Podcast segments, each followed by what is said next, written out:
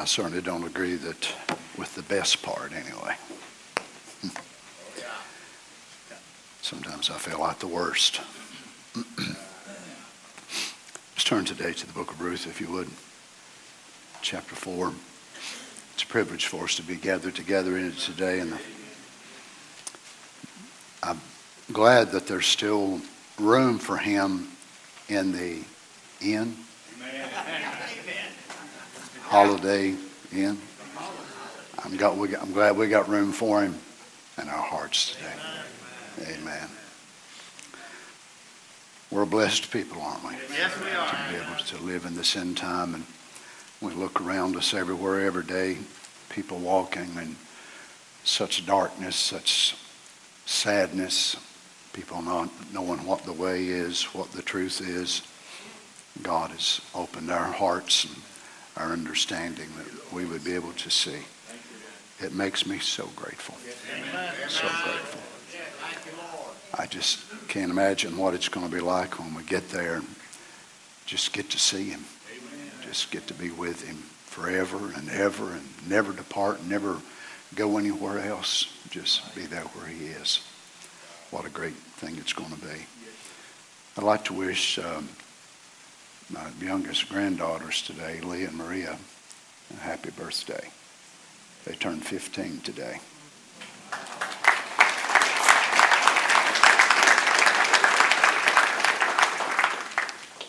Don't seem like it's possible 15 years old. Of course, some of y'all, I dedicated you and you as babies, and I'm looking at you all and think, why is everybody getting so old but me? I don't, I just can't figure it out, you know. Praise the Lord. Ruth chapter 4, verse 9. and Boaz said unto the elders and to all the people, Ye are witnesses this day that I have bought all that was Elimelech's and all that was Chilion and Mahlon at the hand of Naomi. Moreover, Ruth the Moabitess, the wife of Mahlon, have I purchased to be my wife, to raise up the name of the dead upon his inheritance, that the name of the dead be not cut off from among his brethren. And boy, it wasn't. And from the gate of his place ye are witnesses this day. Let's bow our heads together. Lord Jesus, we so love you today, Father. We're so thankful that you were willing to purchase us so our name would not be cut off. Amen. Hallelujah. You fully paid the complete price that we could be redeemed, and we're thankful today. I pray that you'd speak to us from your word now, Father. This is the reason we've assembled together today. You see our needs, the needs of our brothers and sisters that are streaming in different parts of the world. Would you minister to all of them today, according to your greatness, Father, in the name of Jesus. God bless you. You may be seated.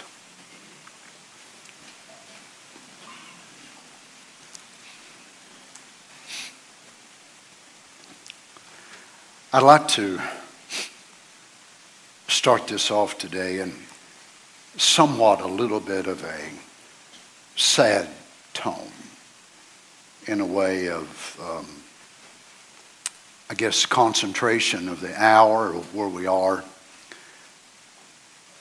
From question answer 64 After the bride is raptured, will any of the foolish virgin be saved, or will they all be lost?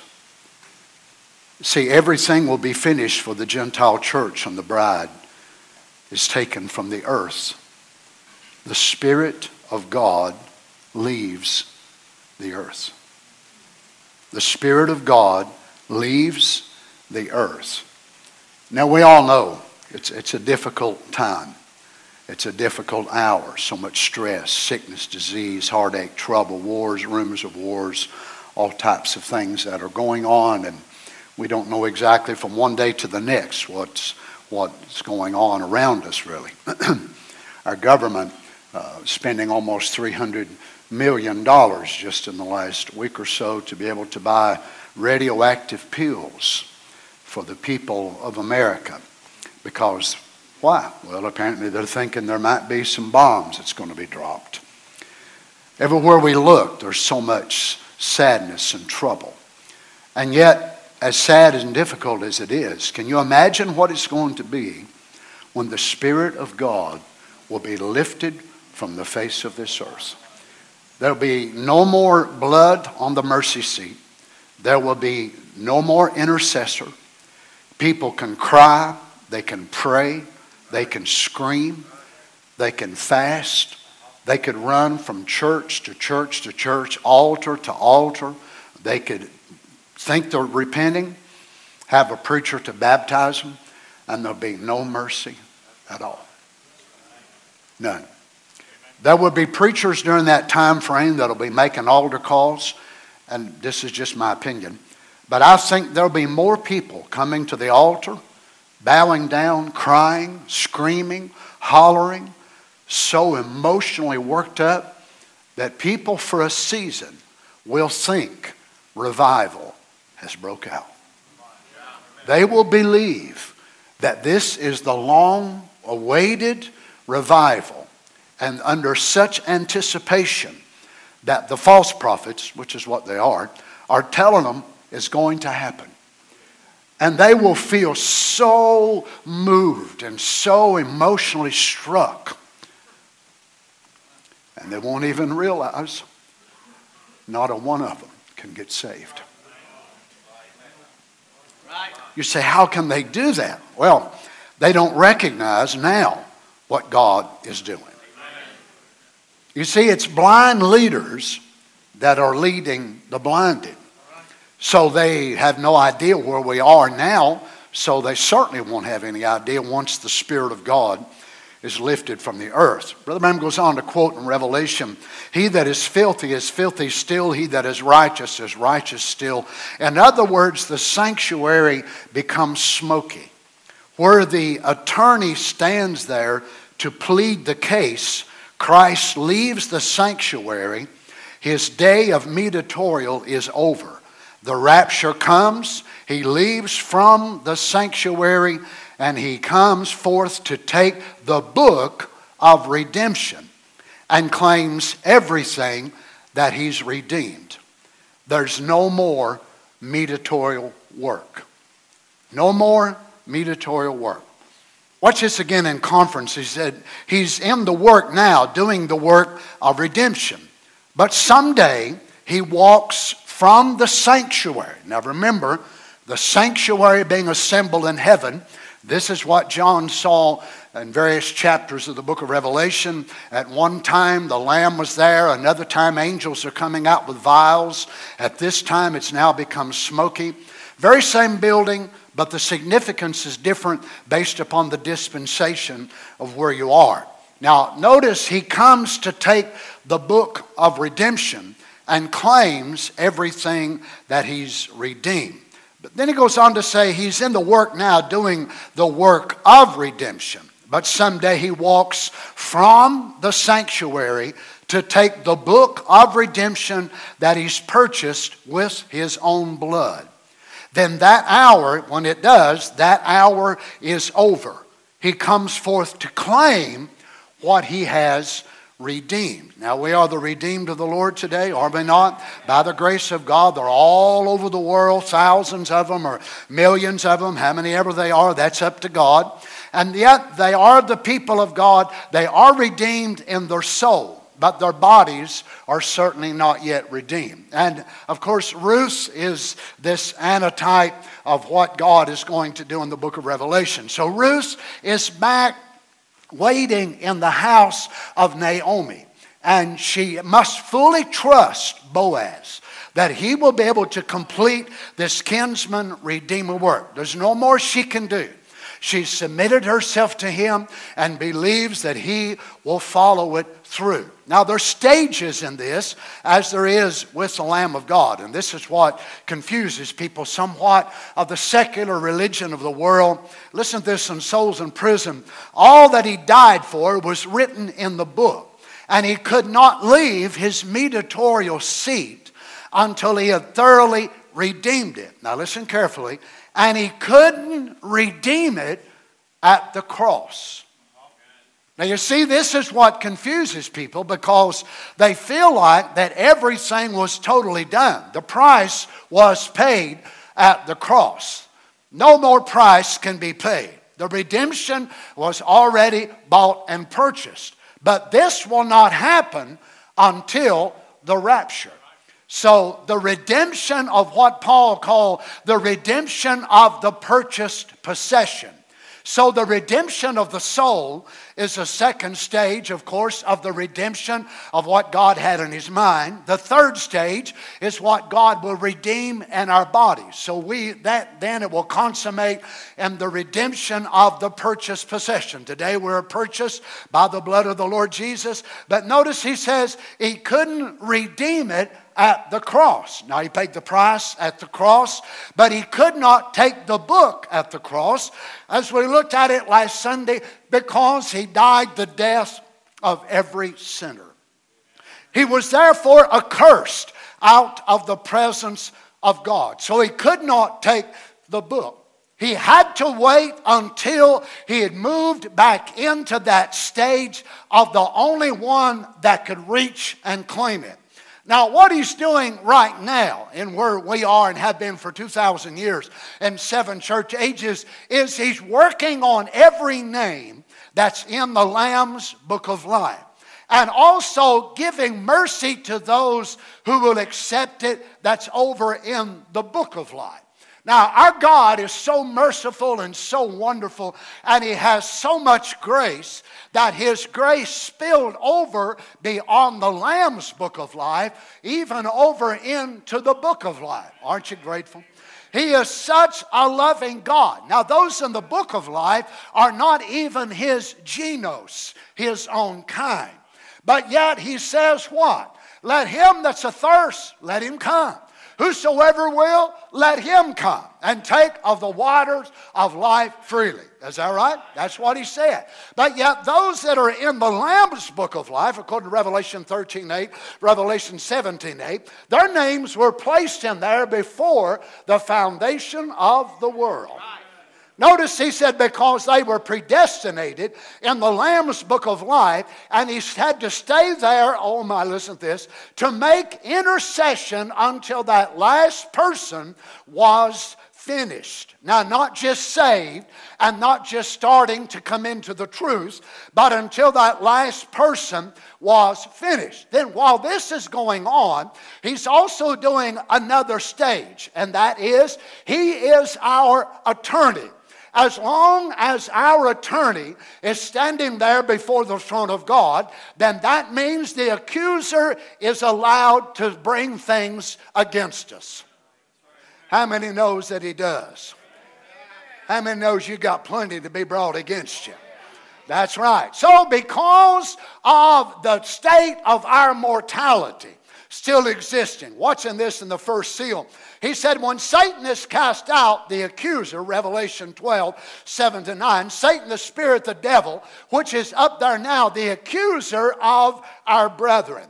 Then the, the church is taken up, Satan is cast out. When the church goes up, Satan comes down then Satan incarnates himself in the Antichrist and he becomes the beast.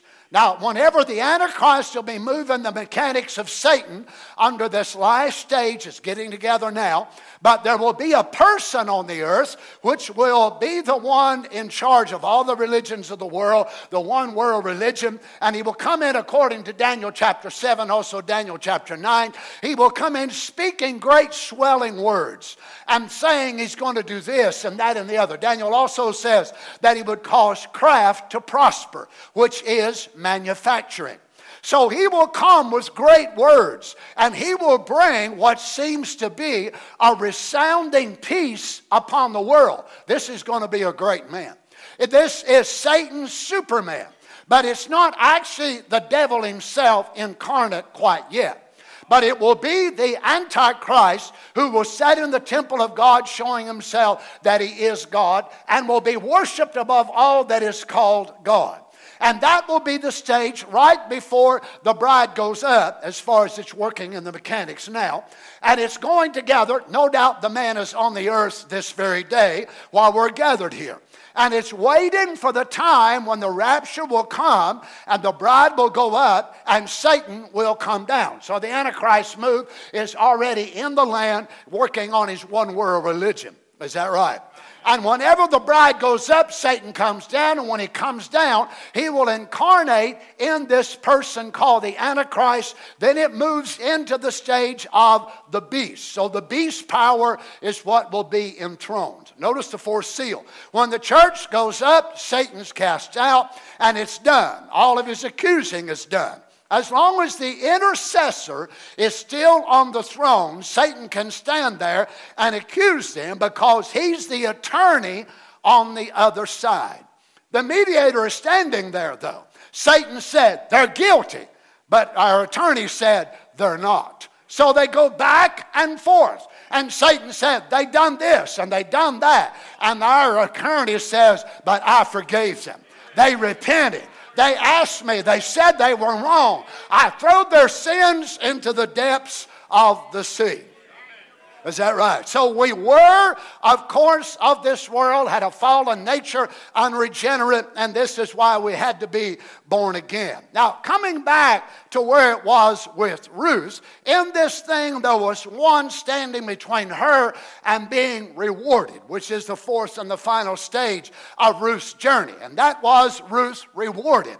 And it was the man that had the closer kin, and that was, as historians Josephus, Philo, different ones said that his name was Tob. So it was Tob that was standing in the way between Ruth and her receiving a body change. Now, that body change actually was a union between her and Boaz. She was going to get a body change. In other words, she's going to get pregnant. And it will be through that union that she will get a body change. Now, of course, we go back to where that God, before the foundation of the world, knowing all this evil would be here, nothing's taken him by surprise, and he had all of these things written out in the foreshadowing of the Old Testament, written in types and shadows. But notice now we go back to the gate again. Ruth chapter 4, verse 11. And all the people that were in the gate and the elders said, We are witnesses. Now it moves from the focus of where Boaz has said, I bought everything that was Mahlon's, I bought everything that was Elimelech's by the hand of Naomi. Now the witnesses must respond and then watch what they answer. And they say, We are witnesses. We are the witnesses. Notice where they were. They were at the gate. We are the witnesses, and the elders also said the same thing. So it's like they get under the anointing of that hour, and the Spirit of God actually moves upon them and helps them to say something that they probably were so shocked that even came out of their mouths. Now, I love it when the Spirit of God does it that way. And the Spirit can move on a person this way, maybe one time in their life and never happen again. And probably for some of these people, that's the way it was. Because what they're fixing to utter is something that is phenomenal. They're fixing to say something that would be beyond their own human understanding. Now, notice what they say The Lord make the woman that is come into thine house like Rachel and like Leah. The Lord make the woman which is coming to thy house like Rachel and like Leah, which two did build the house of Israel, and do thou worthily in Ephrathah and famous in Bethlehem. Now, why would they call these two names of these two women? And now they themselves probably wondering and being overwhelmed by it. But let's, let's look, before we go there, let's look at, at Ruth herself. Ruth herself is now, as far as we know, she still has not been illuminated by this fact yet of what's went on. But she doesn't know it yet. But Ruth has actually moved into another stage. She's moved from loneliness to love from toil to rest, from poverty to wealth. from worry, oh, hallelujah, to being burdensome, to where she was all cast down, thinking she's going to get nothing, but she moves from worry to assurance. All this has now transpired by what happening, one man taking all of that upon himself for her. So she moves from despair to hope and all of the great mercies of God. Now, think that the journey in Moab and the time that they were down there was about 10 years long. Ruth, by now, has been in the promised land just a matter of weeks. It's not like she's been there months and months and years and years and all this has happened. They've only been in this land just a little short time of a few weeks. But oh, when God gets ready, you've got to move. Oh, praise the Lord. Aren't you glad things may drag along and drag along and drag along and you wonder is it ever going to happen? And when God gets ready for it to happen, it'll be one, two, three, four, five, just like that. And you're thinking, my, it's happening like a whirlwind. Why? The time is right. The time is right. Now, so the people they witness there again in verse 11, and the people that were in the gate and the elders. So they now are the witnesses, and we know that God also, when the Lamb took the book in the book of Revelation, that the witnesses were there. But this one takes a little different form from that appearance which happens in heaven.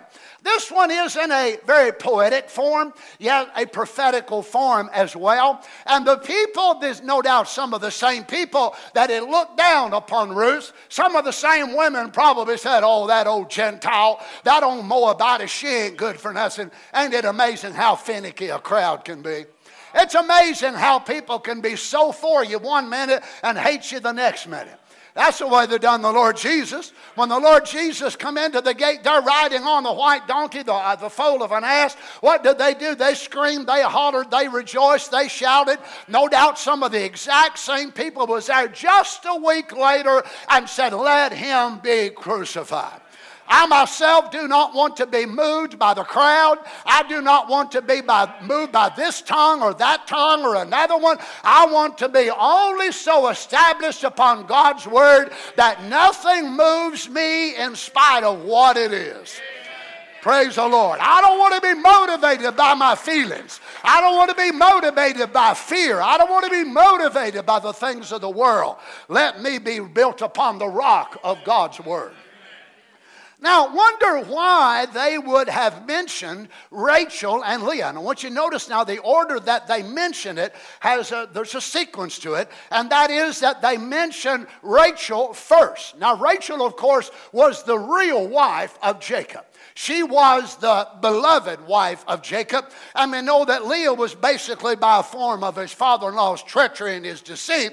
And yet there was also a symbolism in it because Rachel had been barren for many years. Well, notice now, because of the life of this woman, they're saying, Now may God bless this woman that's come into your house, and may she be like Rachel and Leah. Well, we don't know exactly how long that Ruth was married unto this, uh, this former man, Mahlon. We don't know how long they had been joined together, but however long it was, she was barren.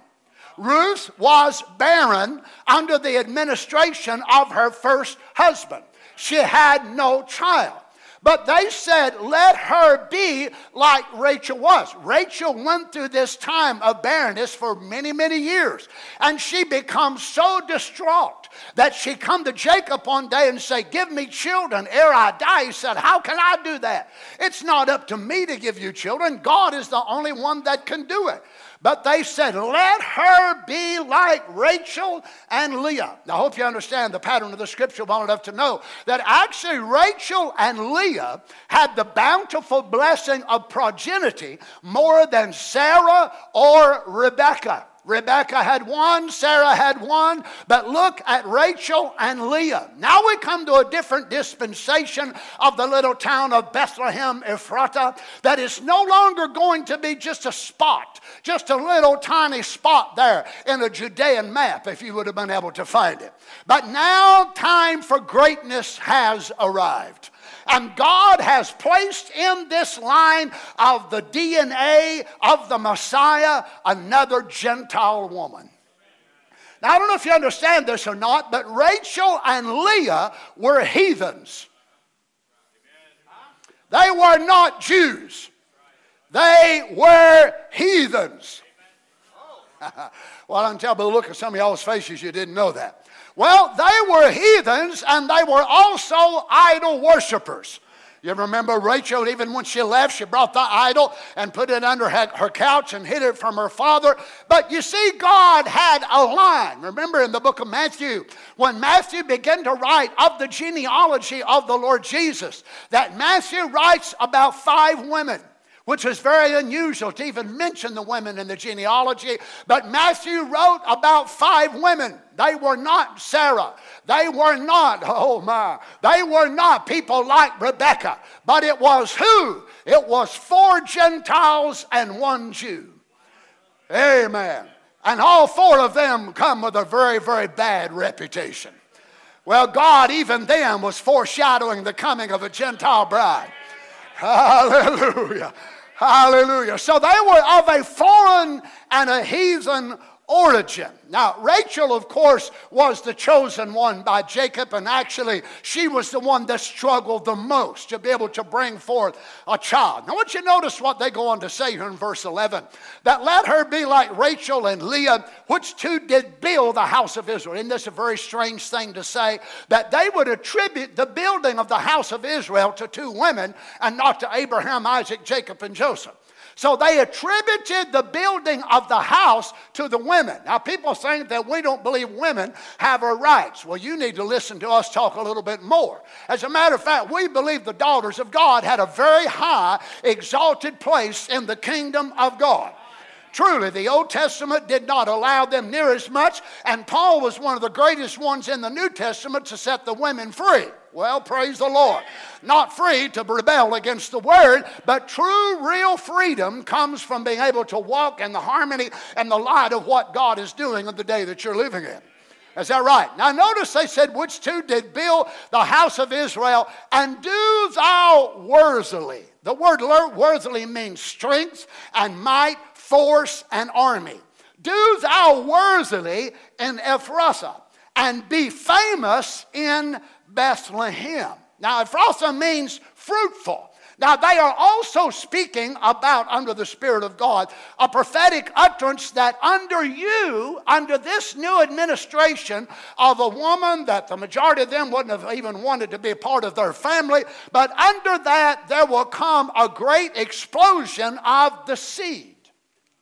Notice in verse 12, let thy house be like the house of Pharez. Ah. Whom Tamar. Uh huh. Tamar, another Gentile. Canaanite. Didn't know that either, huh? Whom Tamar bare unto Judah. Now, you imagine the Spirit of God when Matthew, now you know Matthew, Mark, Luke, and John was actually not written when the Lord Jesus was on the earth. Uh, the four Gospels were written some years afterwards, and, and some around 55 AD, some 60, some say 65. So it was several, several years after the Lord Jesus had left the earth before the four Gospels were actually even written. And you imagine when Matthew sat down to write the genealogy. And the Spirit of God began to anoint him. And he began to write. And he felt led of the Holy Ghost, Brother Danny, not to write in Sarah and Rebecca and the, the Jewish mothers, but he felt led of the Spirit of God to write about five famous women.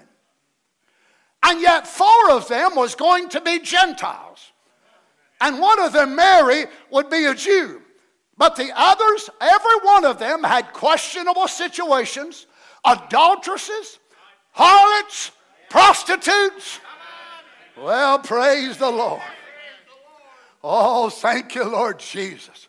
Well, to me, if the Spirit of God moved on Matthew's heart to do this, don't you think we ought to look into it to see what the value would be there?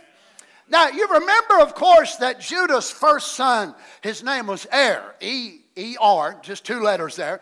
E R, and he was a wicked man. The Bible says that he was a wicked man, so God killed him. Well, God, you know, he, he can certainly move you out of the way. So God killed him. Well, uh, according to the Levirate law, what Judah did was he gave his second son, which was called Onan. He gave Onan now to Tamar, and Tamar had lived with him. She was barren under the first administration, and she's also barren under Onan. And the Bible again says that Onan was wicked before the Lord, and the Lord killed him. Is that right? You know your Bible, that's right. So he has one more son. His name is Shelah. Now, Shelah, you know, Judah by now is having this problem with this woman. He's saying, My goodness, this woman kills men faster than I can reproduce them. I don't know what in the world is going on with her. So he, he, he sent her back to her father's house and he left her there for quite some time. Now, what he did was he made a promise and said that whenever Shelah gets old enough, because he was still a young lad, when he gets old enough, I will call you and you'll be able to take him and he will be your husband. But alas, Judah thought, you know, kept going over and over in his mind, I've only got one son left. And think about it. Now, here we are at the very brink of the tribe of Judah facing extinction which is the chosen messianic tribe. And Shelah seems like the only hope. But we've got this woman, which is a Canaanite. Now, preferably, her choice would have been Shelah. But since he is determined, he's not going to give him to her she begins to think of another plan. Now remember, this is the Old Testament, and it does not mean that God approves of the way that the way they did everything in the Old Testament. Do You understand that? Now, let me read to you about Tamar. Philo, the historian, which lived in the time of the New Testament. He says Tamar was a woman from Syria, Palestina, who had been bred up in her own native city. She was devoted to the worship of many gods, being full of statues and images, idols of every kind and description.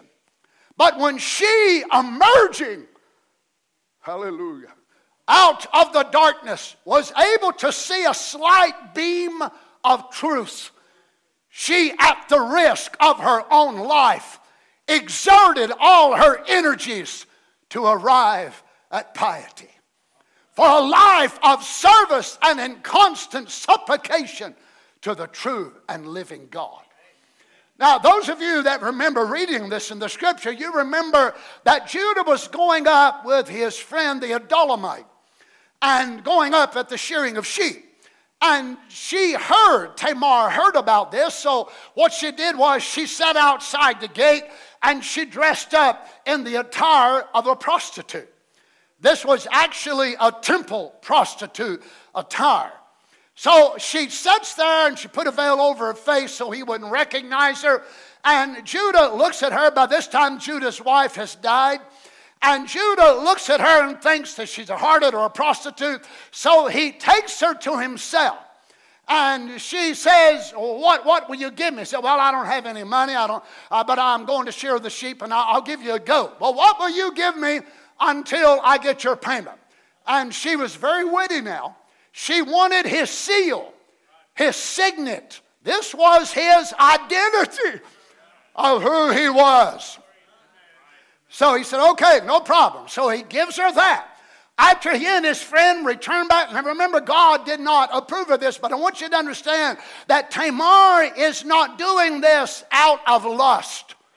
She is not doing this to be a wicked woman. It must have been beyond her own comprehension. It was like there was such a desire in her to bring forth a seed of Judah that she could not even understand it herself. It must have been such a desire, such a, a thing that drove her that she was beyond explanation. Now we know that, of course, he sends Hiram the Adullamite back and to, to give him the goat. Well, once he comes back with it, then he says, Well, where's the prostitute? They say, I said, There was no prostitute here. You're in the wrong town, buddy. We don't believe in that here. Uh, no, there was no, oh, no, no, there had to have been my, my friend here. No, no, no, there's no prostitute here. So he comes back and he tells Judah what's happened. He said, Oh, my, let's just lay low on this, you know, my damage control. So he just lets it go. Well, in three months' time, Judah hears Tamar is with child. Now, Judah, even though she's his daughter in law, ex daughter in law, he is still her tribal head. So Judah says, We will burn her with fire. It's amazing how folks' righteous indignation gets all stirred up in it. Sounds like David, don't it?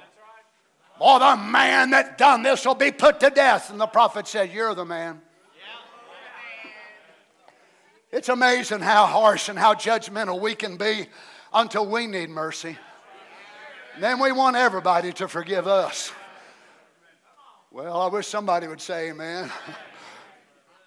So Judah pulls her there, and my, they're going to make a big public show, you know, of it. And so they begin to ask her questions. How did you do? Glory to God. I'll tell you one thing. You shouldn't have done this, you Jezebel. I'll tell you one thing. You're going to hell. And she said, The man whose these are is the daddy.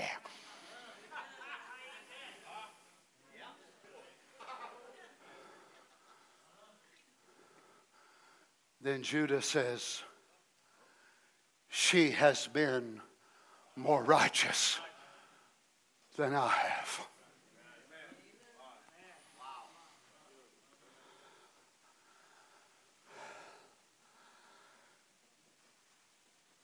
So find out this woman is carrying twins. She succeeds in entrapping not Shelah but the head of the tribe himself. Glory. She resorted to this desperate means. And God hears her cry. She goes into labor. Genesis 38 28. And it came to pass when she travailed that the one put out his hand. Now remember, the right of the firstborn was a big situation there, like it is in many of the countries around the world still yet today. So Zerah actually puts his hand out of his mother's womb. Now, whenever he does, the midwife grabs a hold of a scarlet thread. She ties it around Zerah's hand. Well, when she does, Zerah pulls his hand back in. And it came to pass as he drew back his hand that behold, his brother came out. Whoa. So the little guy's hand goes out, and then he pulls his hand back in, and then the other one says, Out of my way! Out of my way! I'm the firstborn! Hallelujah. Now, if you read Genesis chapter 38, you'll recognize historically this fits right prior to the time when Joseph is going to be carried down to the land of Egypt. And Judah has a big problem with the younger ruling over the older ones. And what's God fixing to do? God's fixing to do the same thing in his own house. You got a problem with God's way, God will make you like it. God won't tell you to lump it or like it. If you're a bride, you'll like it. You'll like it. Even if He's got to change you, He'll make you like His word. Now, notice it came to pass as he drew back his hand that behold, his brother came out and she sat. Now, this woman, no doubt, has helped with a lot of babies. She's overwhelmed. So she's talking to this newborn child. Listen what she says How hast thou broken forth? This breach be upon thee. Therefore, his name was called breach or broken. So here's one that's going to break the breach. And they're telling Ruth that your house be like the house of the breach breaker. Remember through the union of Judah and Tamar came the natural genealogy of the Messiah. Praise be to God. That gives me hope. That gives me hope for some of you rotten outfits. Hallelujah. That gives me hope for some of us. Our laziness, our sorriness, our good for nothing, no count, rotten. Well, that's who God makes his kingdom out of. Hallelujah. That's who the Lord makes his kingdom out of.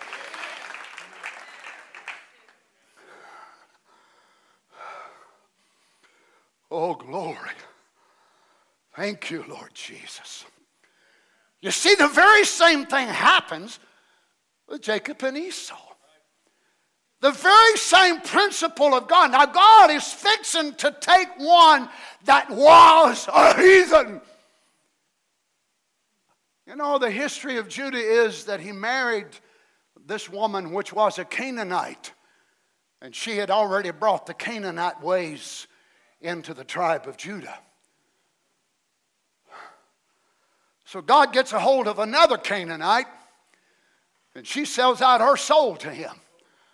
A woman brought the heathen ways in, and through a converted one, she'll take the heathen ways out. Praise be to God. Thank you, Lord Jesus. Can't you see how God is going to redeem?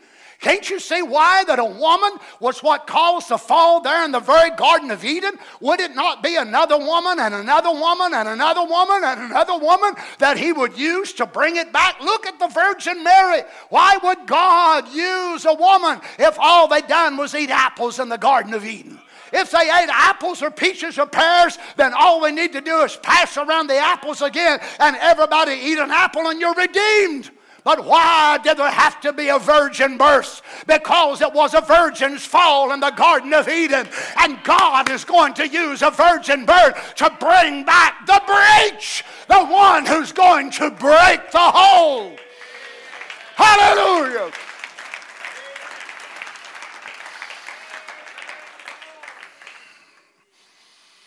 Thank you, Lord Jesus.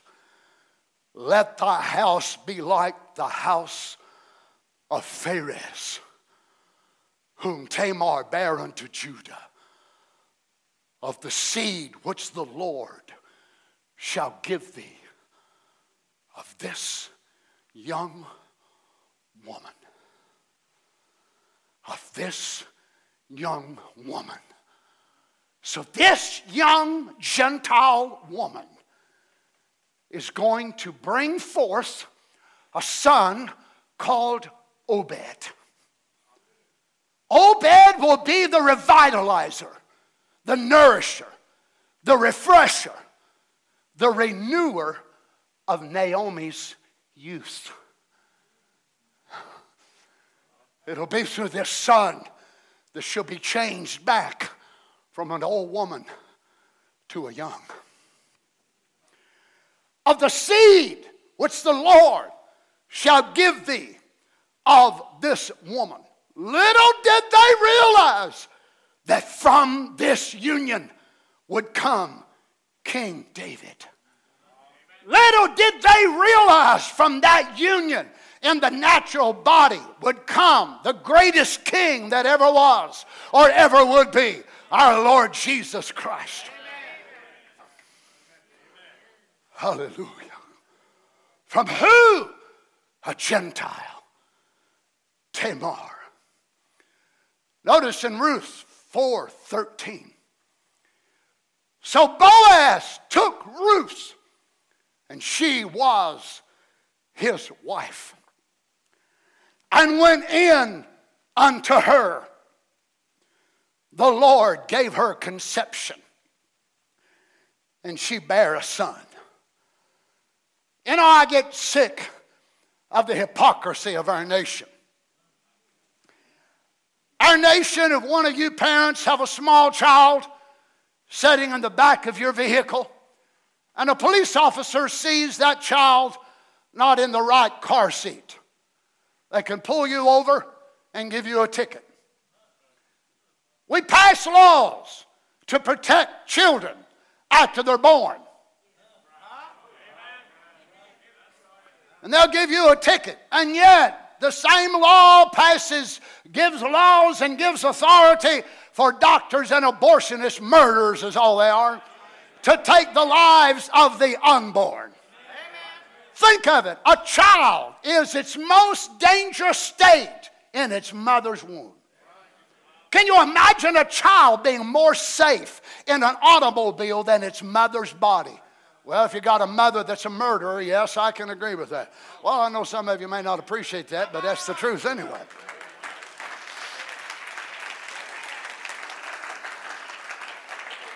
I want you to notice the author of the book of Ruth, how that they looked at conception. So Boaz took Ruth, and she was his wife. And when he went in unto her, the Lord gave her conception. He didn't call it a mistake, they didn't call it a choice. Pro choice for a woman means no choice for the baby she's carrying. Well, come on, Brother Donny, preach it. If you get quiet on me, I'll say it again. And if you get quieter, I'll say it again. Pro choice for a woman means no choice for the baby she's carrying. Hallelujah. Oh, Brother Donny, surely you don't believe that they're a baby. I do believe my Bible. And my Bible tells me that God told Jeremiah, before you were formed in your mother's womb, I knew you. Well, come on, not whenever he took the breath of life, not when he was born, but while his mother was still carrying him. Oh my, the Lord gave her conception. By no man, think she had married a young man in Moab and had no child. Man, now she marries the Ancient of Days, and the Lord gives her conception. And she bare a son, the upholder of the family name. She bears a son. Now, sister, no disrespect. But male children were much more sought after in the Old Testament than females because of the inheritance and the patronage, of course, of the family and carrying on the family name.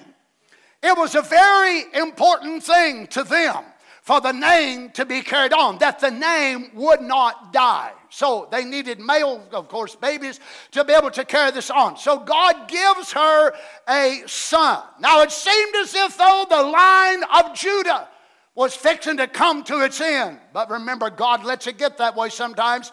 He may have let you sit here today and you feel like you're at the end of your journey. You're facing this and that and the other. You see no hope, you see no way out. But remember, God still has a Judah. Remember, God still has a promise of His word. God was the one that said from the law would not depart from Judah until Shiloh, or Shiloh, the English word is. So Shiloh become from between His feet. The prophetic messianic prophecy, Genesis 49, of who the Lord Jesus. How come He didn't pick Reuben? He was the firstborn. How come not Naphtali, Issachar? How come Zebulun, not the other? But God chose Judah. Out of the tribe of Judah will come forth a lion. Oh, thank you, Lord. Oh, thank you, Lord. Notice now, verse 14. Now the attention changes from Boaz and from Ruth to the 144,000. And the women said unto Naomi, Blessed be the Lord which hath not left thee this day without a kinsman. Left thee this day. What day? The day Obed was born. So the progeny between Ruth and Boaz mm, was Naomi's redeemer. You see, for 2,000 years, he's been working on a Gentile bride. Oh, hallelujah! Oh, but Israel, you are not forgotten. Amen. We know all Jews are not Israelites, spiritual ones, as Paul said. And we know that there are 144,000 that's yet to be brought in. When? After the Gentile bride is gone. The Jews brought it to us. We take it back to the Gentiles. Revelation 11. Moses and Elijah will come on the earth with what kind of message? Oh, offer this lamb, kill this turtle dove. No. Behold the Lamb of God. They'll preach to them repentance, water baptism in the name of our Lord Jesus Christ, and the baptism of the Holy Ghost. Is that right? While the bride's where? While the bride is entered into the tent with her Boaz, the Spirit of God is on the earth dealing with who? Gentiles, Jews. Millions of them are gathered now. Don't you notice? Even under this war going on in Ukraine, they've gathered there from Ukraine, from Russia. It might be the last one of the 144,000 stepping off that plane. I saw it the other day. Here they were coming off, and what did they do? They stepped off and laid right down on the ground and kissed the ground because they were back home. Oh, praise the Lord. If a Jew would do that touching down in Ben Gurion airport, what would it be when the bride of Christ walks down streets of gold and we gather there with our Lord Jesus Christ? Oh, what a time, children.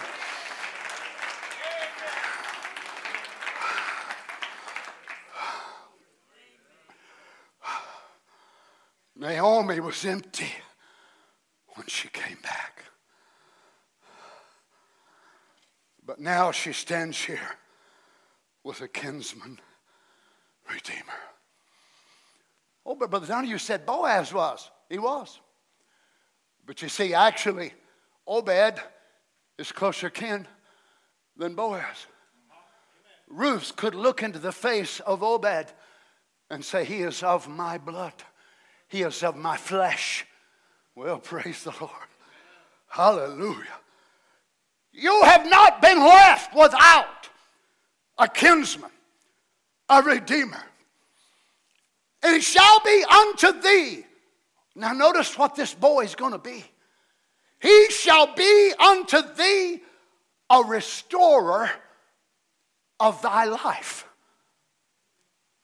Well, Boaz didn't do that.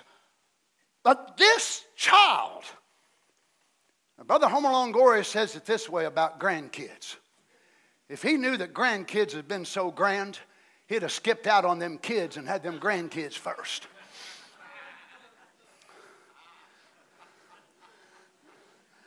And he says it's really grand when you see the headlights of mom and daddy bringing them. And it can be just as grand when you see the taillights of them going the other way. you see, today was born, amen, a restorer of Naomi's life. It seems she was gone. But they will gather together and mourn when he appears and they look at him and they see the nail prints in his hands and in his side and they say, Where did you get those? In the house of my friends. And they'll pull apart and weep and cry and the house of Joseph, and the house of Reuben, and the house of Naphtali, and all the house of Asher, and all of them will gather together. 12,000 out of each tribe, and they'll weep and they'll cry like they did with Joseph. They said, Oh, oh, oh, we're, we're, we're doomed. Oh, no. I said, No, no, no, no, you're not doomed. This was done so I could get this wife of mine. She's up in my big house. Right now she's waiting. We just, we just had our, our honeymoon supper. And I slipped down here in the ministry of Moses and Elijah. I've slipped down here with you, and I, I told them I'd be right back. They're still sitting up at the table just rejoicing and worshiping and praising. But I wanted to come down and make myself known to you all. I'm going to restore your life again.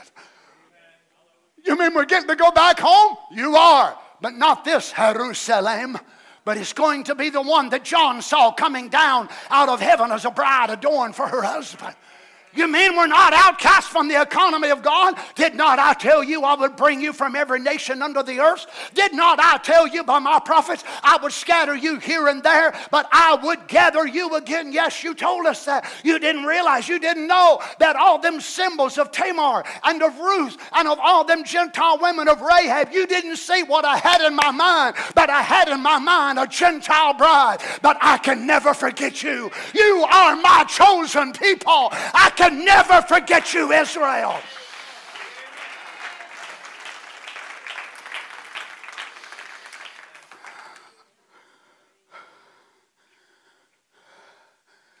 He shall be unto thee a restorer of thy life and a nourisher of thine old age. For thy daughter in law, which loveth thee, which is better to thee than seven sons hath borne him. Now, can you imagine these people, which prevalently, absolute, without, without, without even question in the Old Testament, preferred a boy to a girl? But here these people are saying, this Gentile bride is worth more to you than seven sons.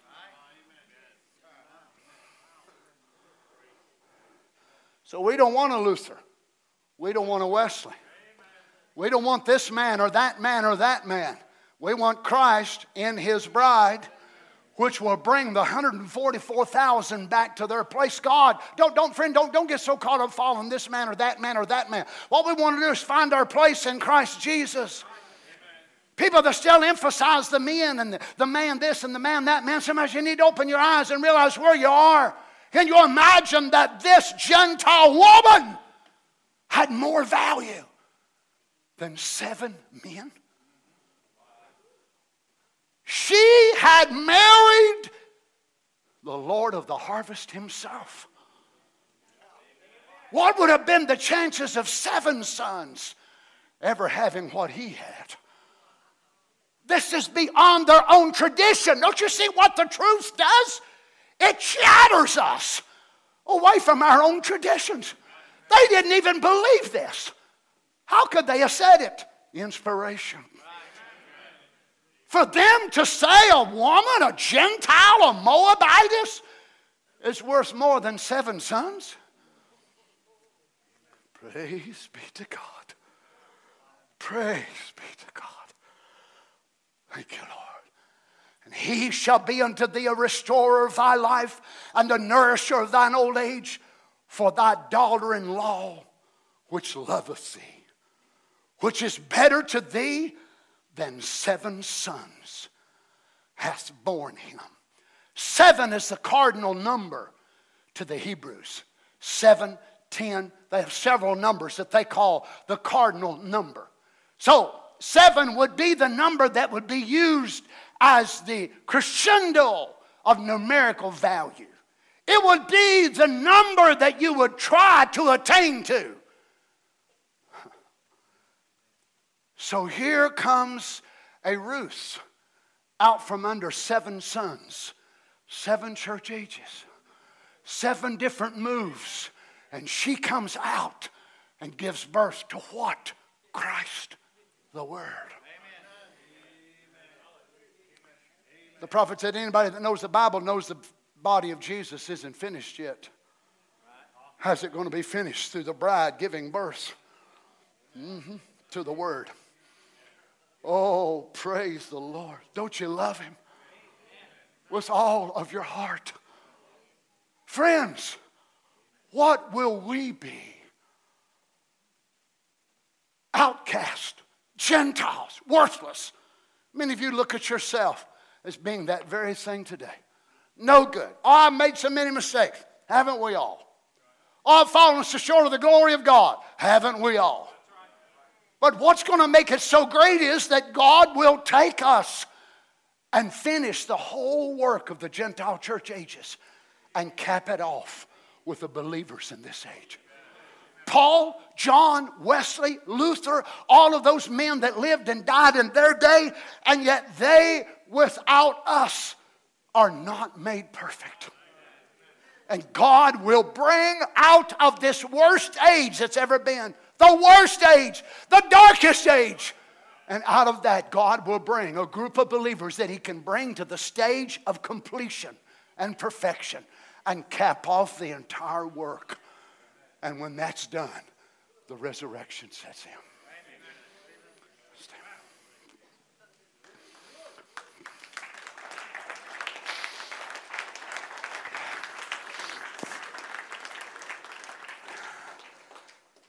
Praise the Lord.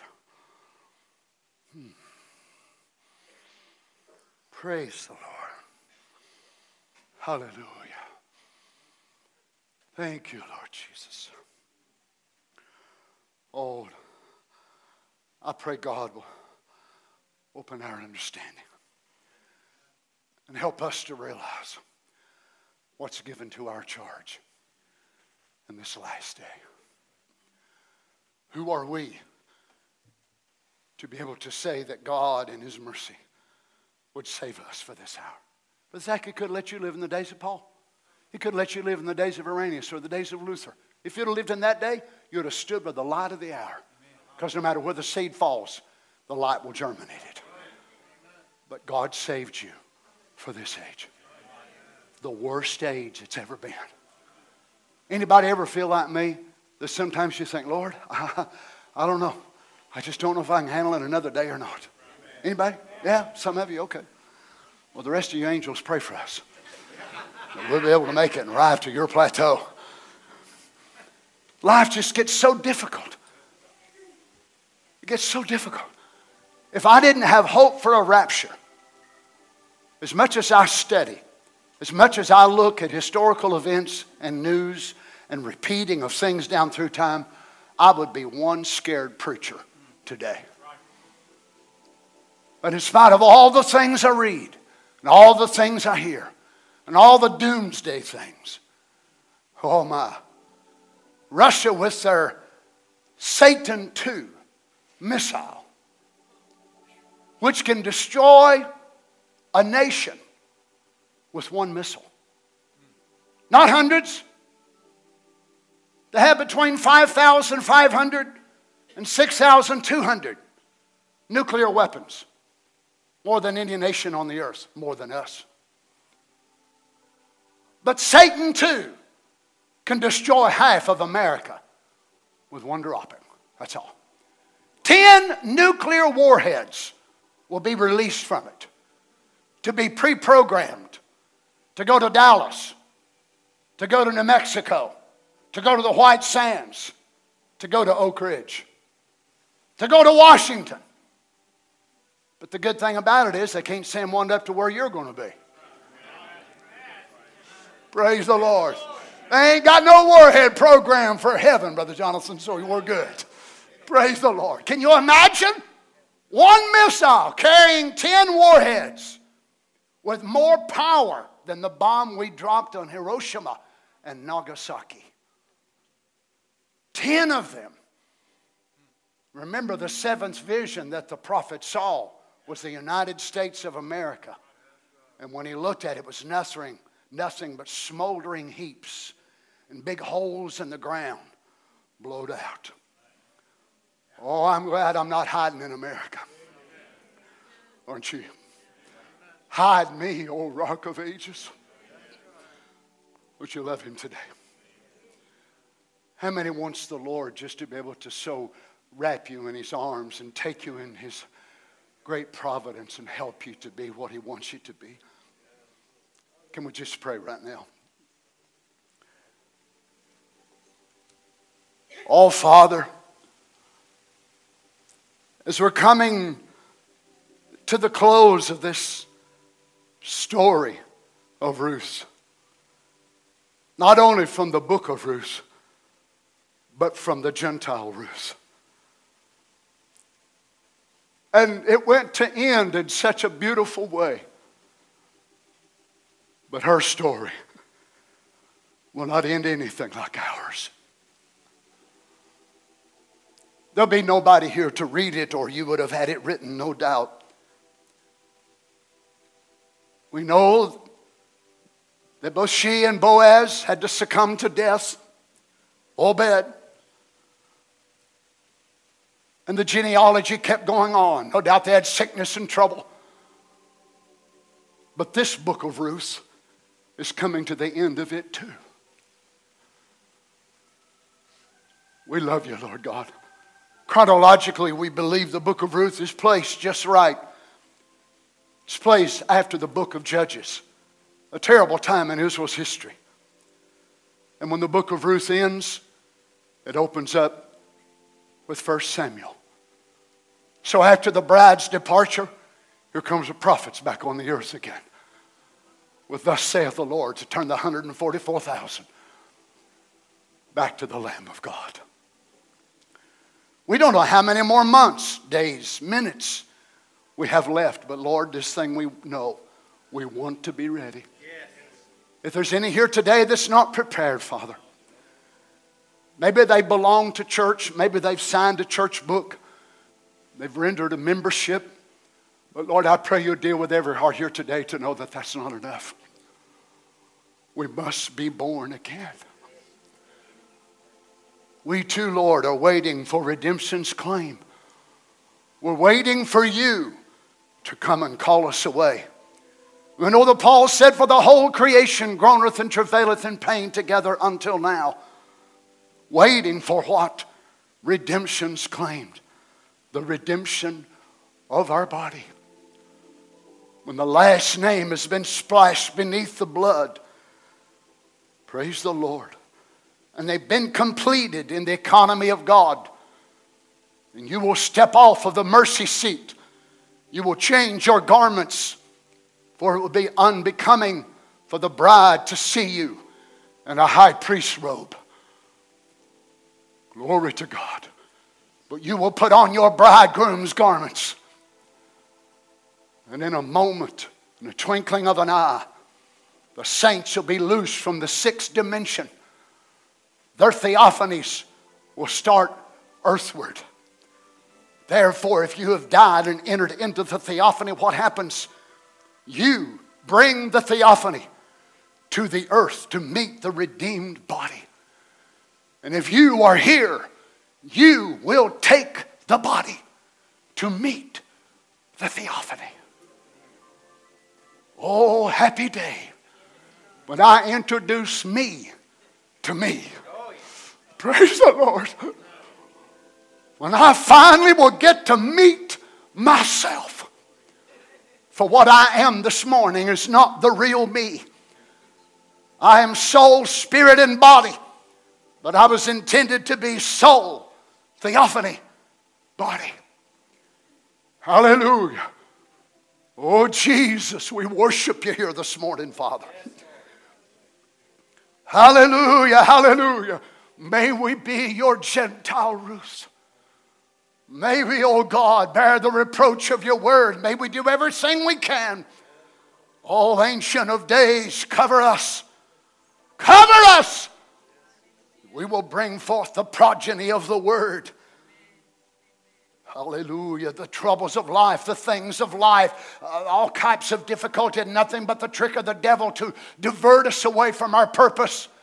He'll try to divide us, to divert us away from our purpose, but may we focus on that no matter what comes our way.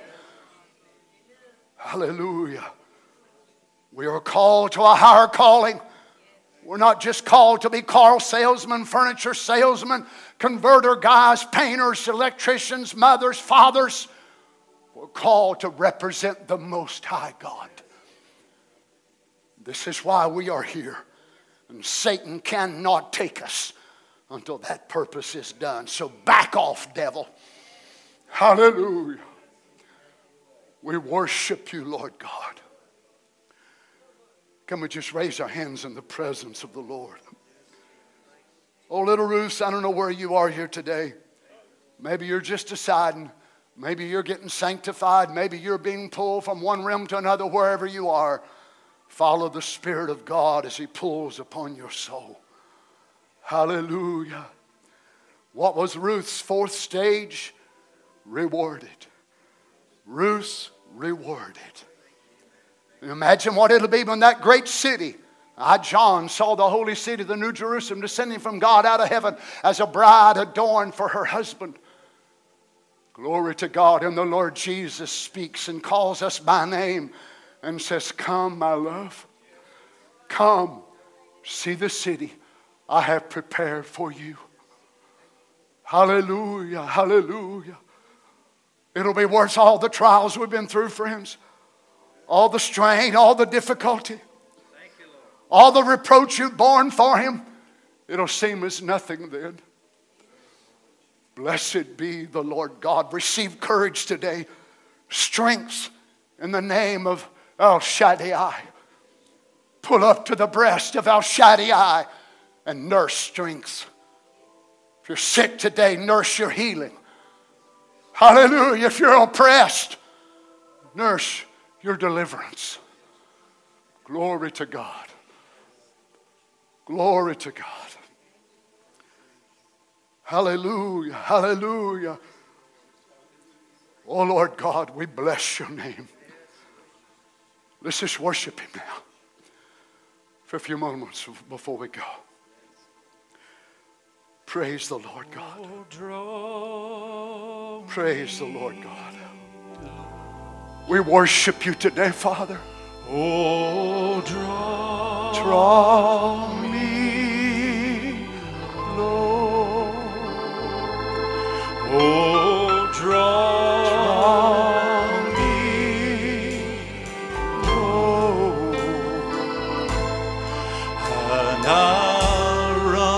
Oh, yes, I will, Lord. After, after thee. Oh, draw.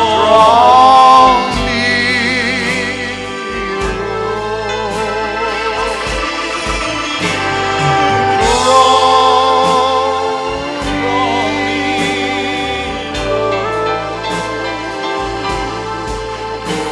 Thank you, Lord God. Draw me, Lord. Draw these young people. Draw every man, woman, boy, and girl, Lord God, into your presence, Lord Jesus. Draw us past weakness. Draw us beyond our past, our shortcomings. Hallelujah. Oh, my Lord.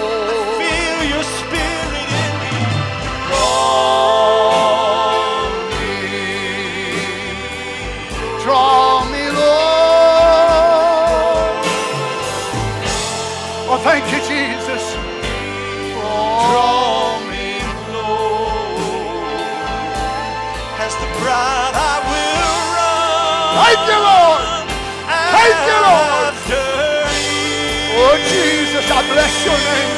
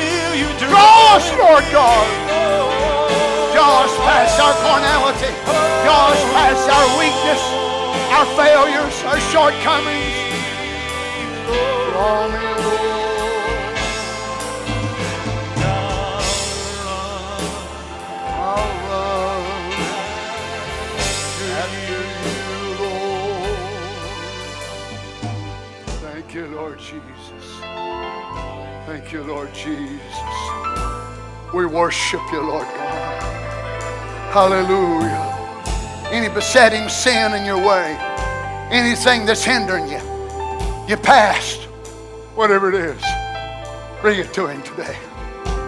Lay it at the feet of Jesus. Imagine Ruth felt unworthy. Tamar felt unworthy. Bathsheba, the wife of Uriah the Hittite, felt unworthy. But God called them.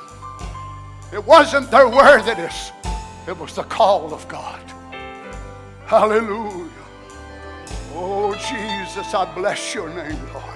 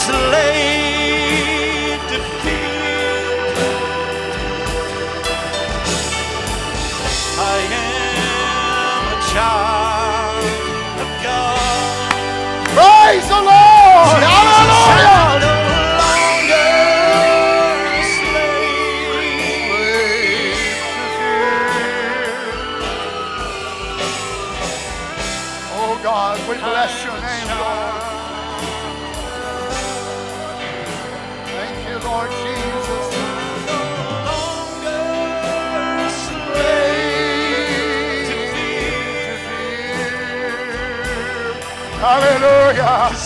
Hallelujah, Lord God. Oh, we worship you today, Lord Jesus.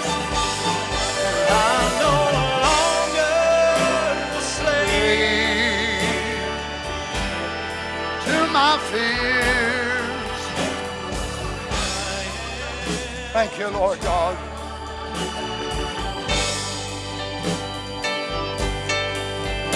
From my mother's womb have chosen me. Your love has called my name. And I've been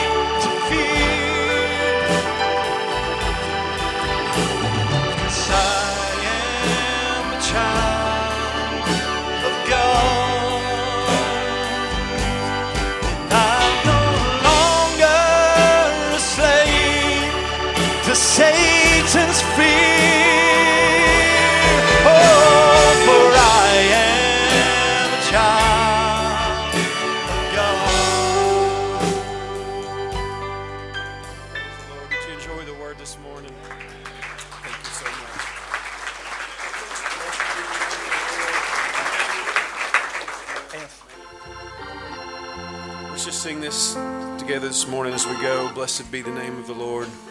But aren't you glad when you, you hear those things about the destruction that we know that's coming? That it doesn't strike fear in your heart, but it sounds like a really good exit strategy, does it not? I'm just thankful for that. Let's just sing this as we go this morning.